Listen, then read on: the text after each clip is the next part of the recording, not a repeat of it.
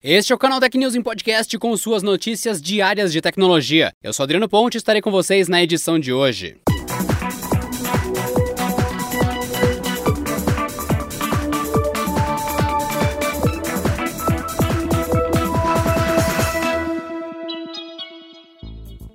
O Google admitiu a existência de uma brecha de dia zero, aquelas que estão no software original, mas que ainda não eram conhecidas pelos desenvolvedores. E isso no Chrome. No entanto, alertada, a empresa já lançou uma correção para seu navegador. Segundo o pesquisador de segurança Matthias Bulens, uma vulnerabilidade estava no WebAssembly e no JavaScript versão 8, que ajudam a executar outras aplicações no Chrome. Ela permitia que invasores possam se aproveitar para inserir códigos maliciosos no computador das vítimas. O Google não entrou em detalhes, mas admitiu o problema e confirmou que cybercriminosos já vêm explorando essa brecha. Por isso, a atualização urgente. A correção vem com a versão 88.0 1.4324.150, compatível com o Chrome 88 para Windows, Mac e Linux. E ele pode ser feito da seguinte forma: acesse o menu dos três pontinhos no navegador, entre na opção Ajuda.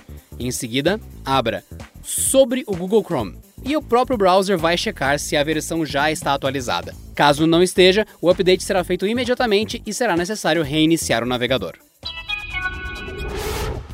A Qualcomm, a dona dos chips Snapdragon, confirmou nesta semana o que os rumores recentes já sugeriam: a de que as fornecedoras de peças para processadores não estariam conseguindo suprir a demanda do mercado. De acordo com o presidente global da companhia e futuro CEO, o brasileiro Cristiano Amon, a situação é generalizada. Segundo informações da Bloomberg, o setor automotivo já vinha sofrendo com a falta de peças, mas a declaração da Qualcomm só reforça que a escassez também afeta o segmento de dispositivos móveis e computadores. Naturalmente, problema parece estar relacionado à pandemia, uma vez que os fornecedores de peças não conseguiram se ajustar à recuperação da demanda. Durante o primeiro semestre de 2021, quando comércios e fábricas fecharam para evitar a disseminação do vírus, os pedidos de chips entraram em colapso. No entanto, a procura por eletrônicos nos meses seguintes não parou de crescer, o que estaria sobrecarregando a indústria. A Apple, inclusive, informou recentemente que as vendas dos iPhones 12 estavam limitadas devido à disponibilidade de alguns componentes. Tanto a Qualcomm quanto a Apple têm suas próprias marcas de processadores, mas outras fabricantes são responsáveis por produzir e fornecer as peças necessárias para os dispositivos. De acordo com a Amon, no entanto, a oferta deve melhorar no segundo semestre desse ano, provavelmente quando a pandemia estiver mais controlada ao redor do mundo.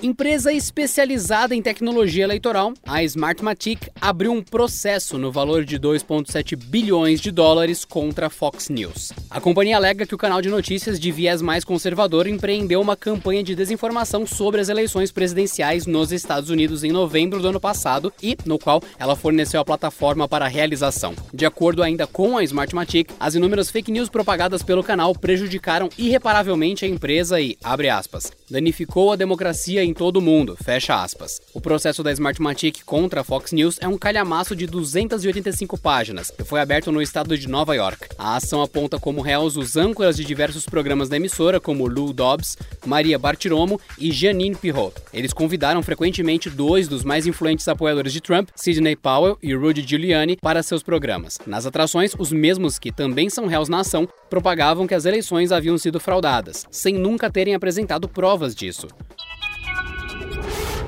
Promotores alemães confiscaram mais de 321 milhões de reais em bitcoins, que estavam em posse de um golpista. No entanto, as autoridades não conseguem ter acesso ao dinheiro, já que o criminoso se recusa a fornecer a senha. O fraudador já foi condenado à prisão e vem cumprindo a sua pena desde então. No entanto, enquanto a polícia alemã vem tentando desbloquear a carteira digital que contém mais de 1.700 bitcoins, ele permanece em silêncio e não fornece os dados de acesso às criptomoedas. Segundo Sebastian Mitter, promotor na cidade bávara de Kempten, as autoridades alemãs já perguntaram ao criminoso sobre a senha. No entanto, até o momento, ele não havia dito. Segundo o promotor, talvez ele simplesmente não saiba. O fraudador em questão foi condenado a mais dois anos de prisão por instalar secretamente softwares em outros computadores e usar o poder de processamento dos PCs infectados para minerar ou produzir bitcoins. No ato da sua prisão, sua carteira de bitcoins valia uma fração do valor atual. No entanto, o preço da criptomoeda em questão disparou no segundo semestre de 2020, atingindo uma cotação recorde de 42 mil dólares em janeiro. E,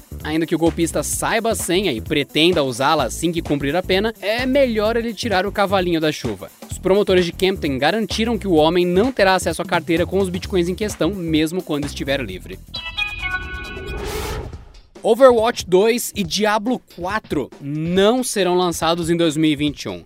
Essa afirmação veio da própria Activision Blizzard em reunião para apresentar aos investidores os resultados financeiros referentes ao quarto trimestre de 2020. Segundo os executivos da empresa, ambos games ainda estão em estágio inicial de desenvolvimento. Os dois títulos foram anunciados em 2019, durante a BlizzCon, e ainda não tem data para chegar ao mercado. Entretanto, a Activision Blizzard deve trazer novidades sobre os títulos na BlizzCon 2021, evento que acontece virtualmente no próximo dia 17 de fevereiro. Overwatch 2 será quase uma atualização do atual jogo competitivo de tiro em primeira pessoa. A expectativa é de que a nova versão adicione design inédito, uma campanha cooperativa e uma personagem nova chamada Sojourn. O jogo está sendo desenvolvido para PlayStation 4, Xbox One e Switch, mas com upgrade para a nova geração de consoles. Já Diablo 4 será uma continuação da saga que definiu o gênero conhecido como Dungeon Crawler. A proposta é levar o seu personagem para masmorras em busca de itens melhores, e junto disso, o jogo também é um RPG isométrico com uma profunda história.